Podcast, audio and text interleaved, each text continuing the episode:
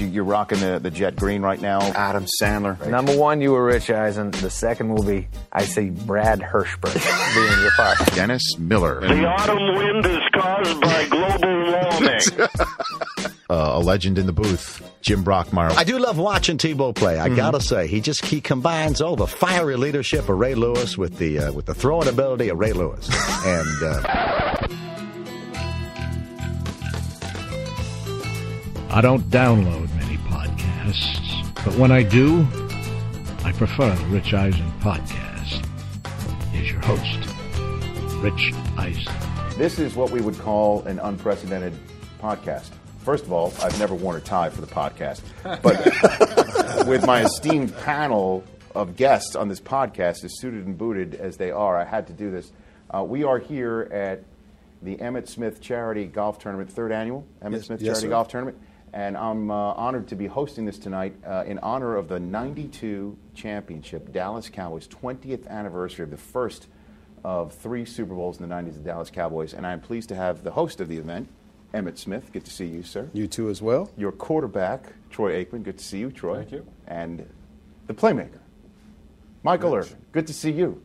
Always my The host. triplets together on one interview. When, do you guys do you guys often do this? Does this happen? How often does this happen? Was it the Super Bowl? Was it the '92 Super Bowl? The last time we really When's the last time these three guys sat together for an interview? You know, Uh, no, we've done it. We've done Did it we do before. it that. we, we probably have done it more than you'd think. Only Okay. because, well, I say that not as much maybe as what a lot of people think. We've we've gotten together. when, think the last time we got time we- together when Emmitt went into the Hall of Fame. we That's also right, did it. For, right, we did. We, right, we that's also did it that's for. that's um, right, that's we also right. did it for the uh, Super Bowl host Super committee. Bowl host. Yeah. committee. Yeah. That's right, Okay. that's right. Well, I just, So, I'm uh, just. Well, It's the first could- time I've done it with you. Oh, it's the first time with me. Okay, so it's a, it's a. I was This is trying new territory, I was going Yeah. for podcast exclusive. You know, Mike. We're, I'm just trying to brand. Yeah, this is I the first time we've done a podcast. works. It Okay. is. It First is. time ever done it on a podcast. This is my first time doing a podcast with you, so it's, it's I, awesome. I appreciate you. I feel very honored right now.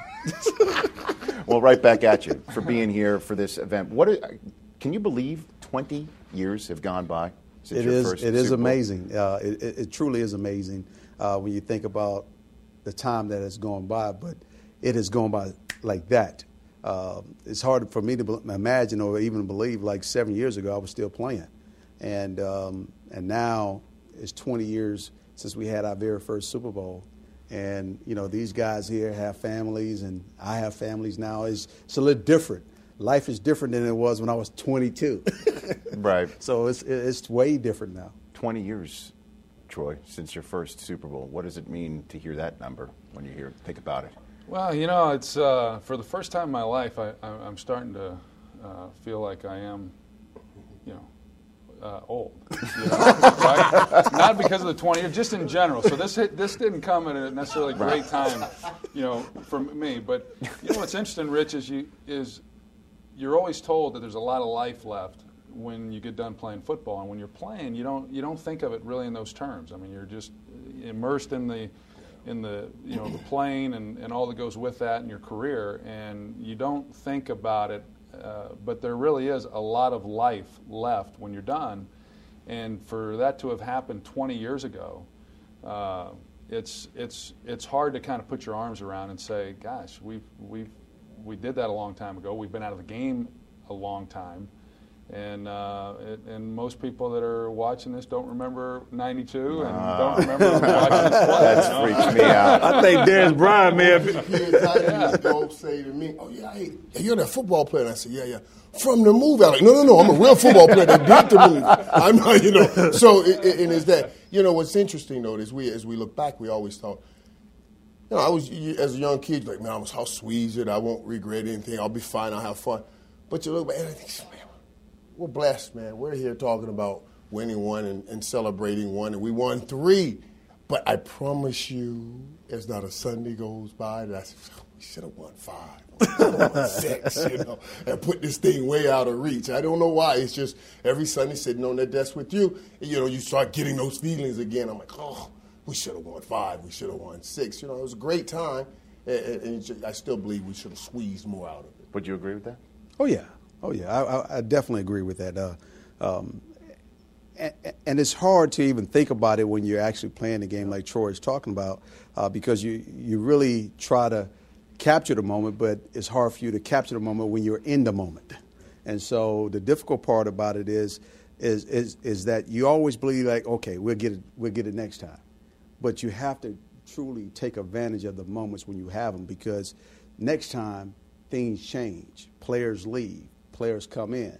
Uh, the chemistry of the team is no longer the same. You have to build that new chemistry every every year, and so uh, you really truly have to capture the moment and take full advantage of the opportunities when you actually have them. Let's start from the beginning if we can. You were there first, Michael. You were there first. What was it like when you first arrived with the Dallas Cowboys? Well, you know, for me, first it was an honor, certainly, to be drafted by one of the, the greatest coaches to ever play in this league, to ever, to ever coach in this league, and Tom Landry. And, and to get here, of course, you know, coming in as a young guy, not fully aware that at this level is different. You know, I mean, I'm thinking, I said, oh, I'll get there, I'll fix it, we'll go win some Super Bowls. Man, I got my head kicked in every week. We got our heads kicked in. And, you know, I was crying, actually really crying. And, and then the next year, we drafted Troy.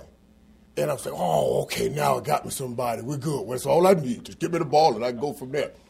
We were getting our heads kicked in. But the good thing is, I saw he was crying too. It, bothered him too. So, so now we got something to work with. But then after we got Emmitt, you know, yeah, even that first year with him, and, and, you know, we were good. I felt like we were coming together. We had an offensive coordinator. But when Jimmy brought in Norv Turner, I thought Norv and what he was doing, everything fit our talent best. And that from that point on, we, we took off. What was your first meeting with Michael like, Troy, when you first met him? You know, I don't remember our, our first meeting. Uh, I do recall, you know, I, I played against him in college. In fact, was playing Miami when I when I broke my leg, which then forced me to transfer from Oklahoma and then go to UCLA, which really kind of jump started, you know, my entire career. And so, I saw him then. Uh, I went to Thousand Oaks. I was going into my senior year at UCLA, and he, as he said, was drafted by the Cowboys, and, but they had training camp in Thousand Oaks. And so I went out there one day. I had some buddies of mine that were on the UCLA team that were now rookies uh, for the Cowboys, and, and I remember watching him. And yeah, he's running around and, and slamming the ball and spiking it after a catch. This is in practice. This is, training, this, is, this, is, this is a training camp practice. All the things I thought about Michael from college were now confirmed watching him in person on the practice field. And I thought, man, this guy's the most arrogant SOB there is. You know? I mean, and then I, I come to the Cowboys, and you realize in a, in, a, in a real short period of time that, yeah, this guy is flamboyant, you know, he's, he's confident, but he's about the team. And, and he's working his tail off. You know, most of those guys, and that's what, that's what I've always said. Every guy on our team will tell you the same thing. That Michael had the personality and all the things that a lot of current players and former players would be criticized for, but he had the work ethic to go along with it and was the hardest working guy. So he, my, I, I loved him from day one, you know, and like he said that, you know, I knew he wanted to win, he knew I wanted to win, and so it was a, it was a, it was a great relationship. And when I wanted to go throw balls, he was out there catching them, you know, and he was staying afterwards and doing all those types of things. And you know, we weren't very good, you know, my first year, and Michael got hurt. Uh, but then here comes Emmitt, you know, the very next year, and I played against Emmitt in college uh, in the Aloha Bowl, and some teammates of mine, uh, I was a senior, he was a freshman. They said when uh, when they got out of that game, man, the toughest guy we've tried to tackle in all the years here in college was Emmitt Smith. And so we knew he had, you know, talent. Now, do you think he's going to go on to be the all-time leading rusher? Right. You know, no. But uh, we felt that some things were starting to come into place. And then, and then with Norv, he just was. He was the he was the guy who kind of just pulled it all together as the architect that that made it happen. You know, and all three of us at one point or another have have said that without Norv Turner, none of us would have gone on to do what we did. And so, Emmitt, you've got uh, Michael who arrived first, and then when Troy comes in, Landry basically gets the axe. Let's be honest. The the, the all time great Tom Landry gets the axe. Jimmy Johnson comes in. You didn't do very well that year as well. Drafting the first, you now enter this equation. What were your thoughts coming off the campus at Gainesville, entering this situation? I was like so excited just to be drafted by the Dallas Cowboys because this is the team that I've always wanted to play for as a young kid. And now to be drafted by a team that I absolutely loved as a, as a young person uh, was an amazing moment for me. I didn't even think about the one in fifteen season until I got here, and mm-hmm. then once I got here, I saw what Jimmy was trying to do. I had to. The one thing you have to do when you have a great leader like Jimmy Johnson and many others out there, you absolutely have to buy into the system. You have to really give up of yourself and the way that you think about certain things and give it a shot. And for me, I was cool with it because Jimmy reminded me of my high school coach, Dwight Thomas. And so, being a rookie, I'm naive to the fact anyway. I just thought this is the way we work anyway. So, at the end of the day, I was excited about not only having the opportunity to play with a great quarterback like Troy Aikman, but also I, I, I got tired of getting beat by Miami in college. So I knew exactly what type of team and what type of player Michael Irvin was. And so my father said something to me the day that I got drafted. He said, son, he said, y'all gonna be a, y'all gonna become a very good team. He said, you got a quarterback, you have a wide receiver, you're gonna have an offensive line, and you will become a better football player because of that. And rightfully so, uh, my father is not a man of many words, but when he makes statements, he makes some profound statements. And ironically, uh, like Troy said, when Norv got here, things came together. I mean, he put it together like like Legos, and he laid it out. And he told me just eat. All you have to remember is check swing, check swing, check the wheel, check the safety, check the corner, and then swing. Mm-hmm. that's it. Mm-hmm. And, and that's that's how simple it was for me. And so I was just ecstatic just to be here. I didn't even think about the one in fifteen season. Came in running, running and running. Right, Emmitt would after the game, man, like feeling good. I said, E, you're young right now.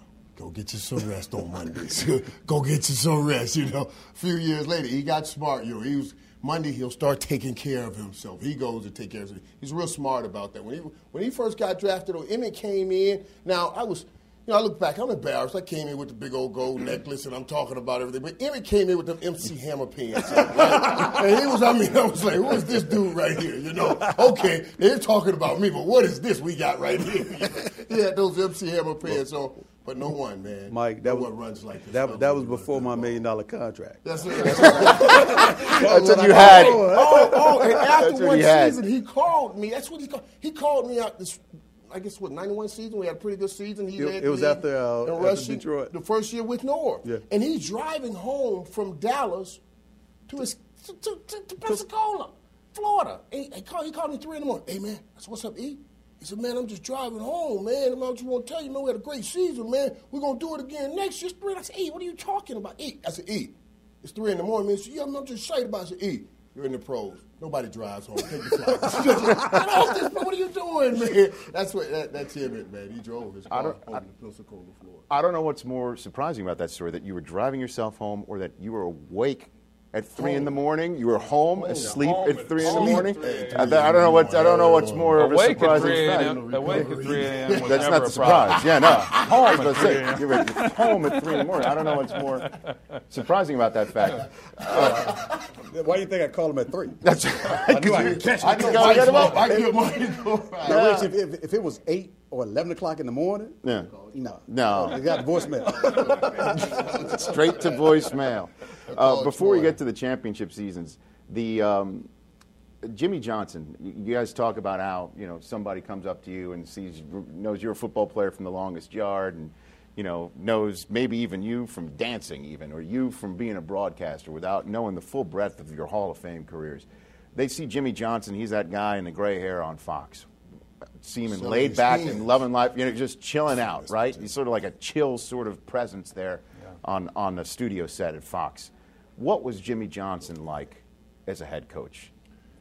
Well, he was he was intense. I mean, uh, he was very demanding. Uh, the the guy I've gotten to know, you know, after he got out of coaching, is is a far different guy than the one I knew uh, as the Cowboys coach. What I've learned is is he's still the same guy.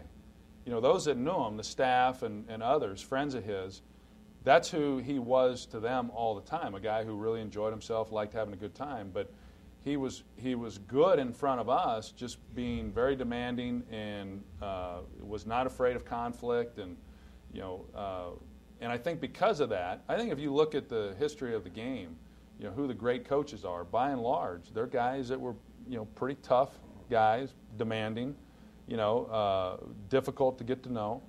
Uh, Jimmy was Jimmy was all those things, and, and he would tell you that the, one of the reasons why he got out of coaching when he did was that he was tired of being the bad guy. Well, when you, when I heard that, you thought, but he was so good at it. You know?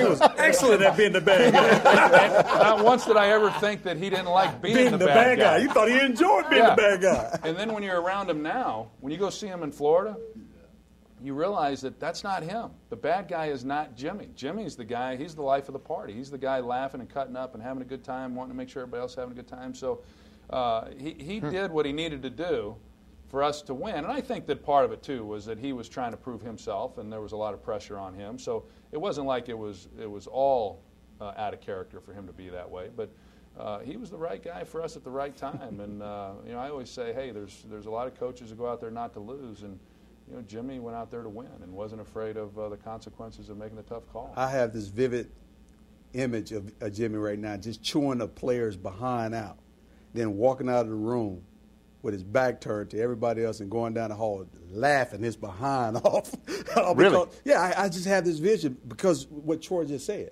Because I knew after having a conversation with him, this is what he had to do in order to get everybody in, in, in the position that he wanted them in. One of the, one of the moments I remember uh, in terms of a confrontation with Jimmy was my rookie year. We were having a two minute drill, and we had to call timeout.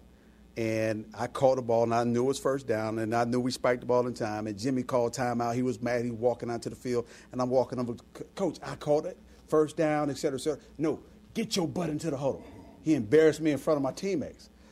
And I was mad at him for about two days. And we passed each other in the hall, and I wouldn't say much to him. I just keep on moving. Then one day we passed each other. He said, "You still mad at me, huh?" I'm like, "Yeah, coach. Why you gonna front me out like that in front of everybody?" He said, "That wasn't for you." He said, "I wanted everybody on that football field to know if I can get on one of my best players, that the rest of them don't have a chance." And I understood. I said, "Point well taken."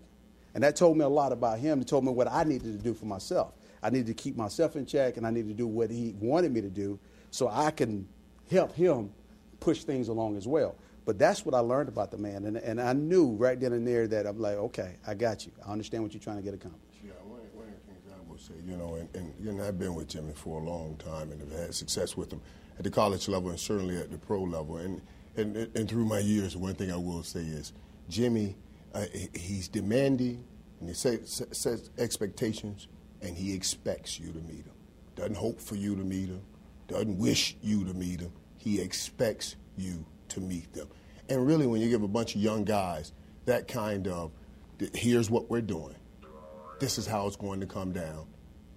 People follow that. Mm-hmm. I, I think people follow that. What we're at, I I think Jimmy is about order, and when you bring when you bring order, everything works smoothly. And a lot of times you see things disorder, uh, people saying everything and anything. I would never. He he wouldn't forget me. I, am not going at Troy. He won't allow you to go at Troy. He, that's him. That's a that's a quarterback and him thing. Like he, he's not allowing you to come at him because that sets the order for the whole team. And that's what he did, and it, and it worked. And it worked. I didn't know that until times after he was here, and, and, you know, and things wasn't as orderly. And then you start recognizing the gifts of Coach Johnson. The championship years, which one, can you ch- choose one? Which one do you think is the most impressive? I think the very first one. The 92, the one that we're here to I think the very first one, there's nothing sweeter than that very first one. Um, I mean, think about it. None of us has actually played in the Super Bowl. And I can almost guarantee you, as a young man, we all aspired to that moment. And we've all went through the ranks of life to get to the National Football League, let alone to go through a 16-game schedule, then, then the playoff schedule, then to play up against one of the greatest teams like the San Francisco 49ers out there on the road and win that game to, to have the honor to go play in our very first Super Bowl, it was an amazing, amazing experience. My heart could not stop beating. I felt like I was about to have a heart attack. I was more exhausted doing pregame warm up than I've ever been in any game throughout the regular season. I felt like I was out of shape going into the Super Bowl. How crazy is that? After Did you finally get there? To And- finally get there because and I think it was more of the anxiety that I had or the uh, working myself up to in a frenzy just to play that game. Uh, I spent a lot of energy just trying to get myself ready to go play in that game and not wanting to lose it. It's a culmination of the whole journey. Yeah. That first Super Bowl. Do I you mean, agree? That oh was God! 90 you know, it- and- out of and- all the three, I mean, because back to back, That's impressive. Then you do it again after not making it. I That's pretty the impressive too. 90, 92. So, I mean, we, 91 we win 11 and five and made the playoffs and won a playoff game and and so that was that was a good season to come off of into the 92 season. We knew we were we knew we were good. We had high expectations. We expected to go to the playoffs. Jimmy had kind of uh, thrown out the goal that we, we needed to get to the championship game, or it would be a disappointing season for us. And you know, we went 13 and three, and, and obviously had an excellent regular season uh, record and played good ball. And but we didn't really. We were still young. I mean, I was in my fourth year. Michael was in his fifth. Emmitt's in his third, and we were the youngest team in football. And so we knew we were good, but we really didn't know how good we were. And like Emmitt said, I know when we went in to play San Francisco in the championship game, you know, they were the veteran team. Joe Montana was still on the team. Steve Young was starting that year, and uh, there was a lot of controversy with that. But they were uh, they were supposed to win the game. It was seasoned. Yeah, and we and and and and I didn't even give any thought to winning the game. I just thought, hey, we'll go out and play, and whatever happens, happens. You know. But the thought of going out and winning that game never even really entered my mind. It was just Is that right? well, not that I went out thinking we're going to lose. It just was one of those games where we're just like, man, this is pretty cool. We're in the championship game. We're playing the 49ers, and you know they've done so much, you know, during their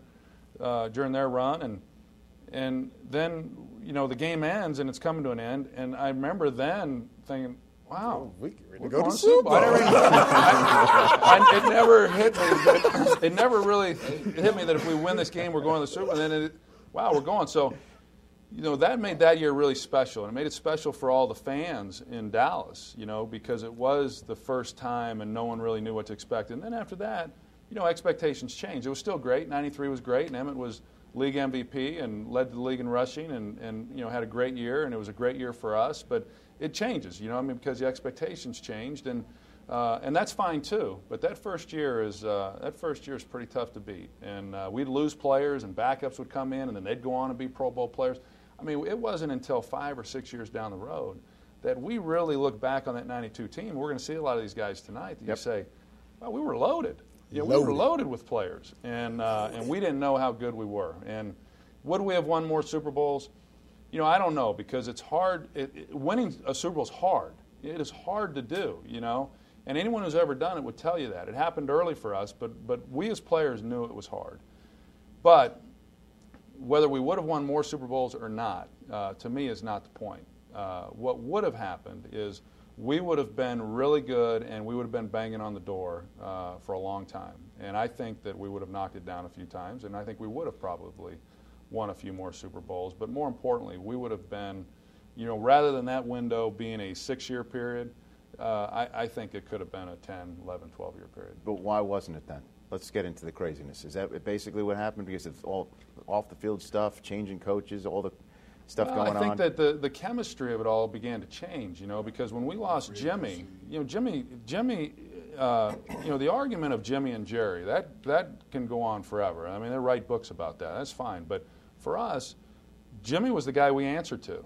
You know, we weren't worried about who Jimmy answered to, but for us, we answered to Jimmy. And Jimmy's the, Jimmy, in our eyes, was the guy who put it together, and he's the one we, you know, that, that we had to deal with. Well, when that changed, then you know everything started changing a little bit, and we, you know, we started to slide a little bit. You know, Michael was talking about uh, the demands of Jimmy and what he expected. Well, uh, when you start to lose that edge, however slight it is, you, you know, then then there's that other team who is hungry and they're gaining that edge. And you they're know, looking, so they're looking for that crack too Yeah. in the armor. And we needed it.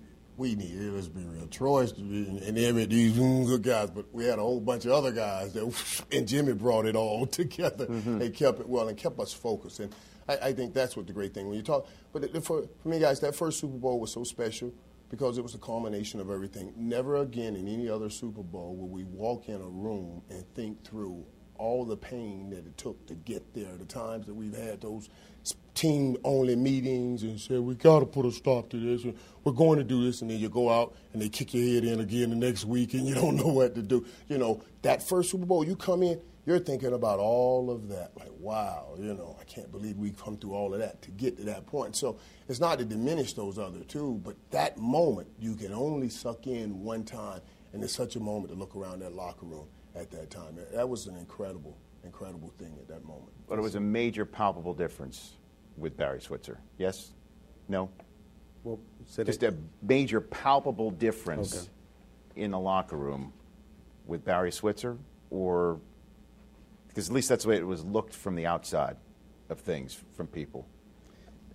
I, I, Yeah, you know, the- you know, the- turn- you turn to the the- quarterback to answer it's, that it's, one. It's an unfair. It's it, truly is. No, I know, It wouldn't know. matter if it was Barry or anybody else. The, the Just problem imagine is, it just wasn't Jimmy. Is that what how you're do you how do you take over a team that just won back-to-back Super Bowls?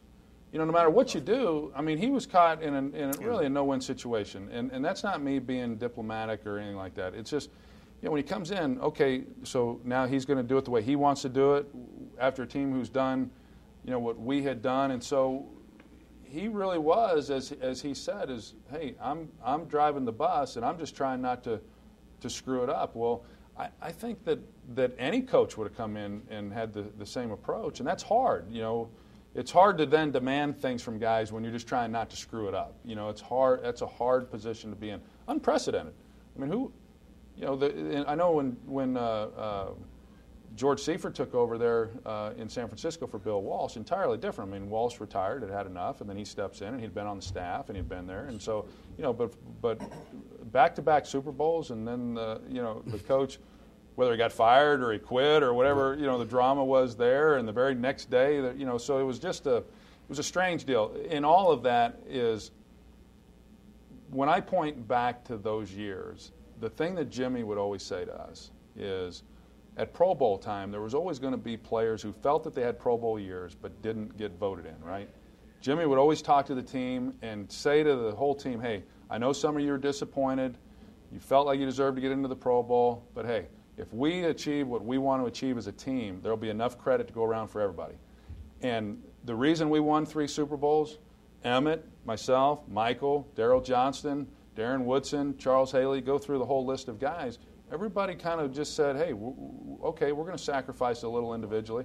But the guy telling us that and the owner of the club, they couldn't do that. And that's the disappointing thing to me that that's what was preached to us. And yet, the two guys who really ran the club, uh, they couldn't, unfortunately, you know, put their differences aside for the betterment of the team. I think if it were to happen today, uh, I, I think that both those guys would have handled it far differently Hmm. because they both would have understood what we had. Jimmy put the troops together.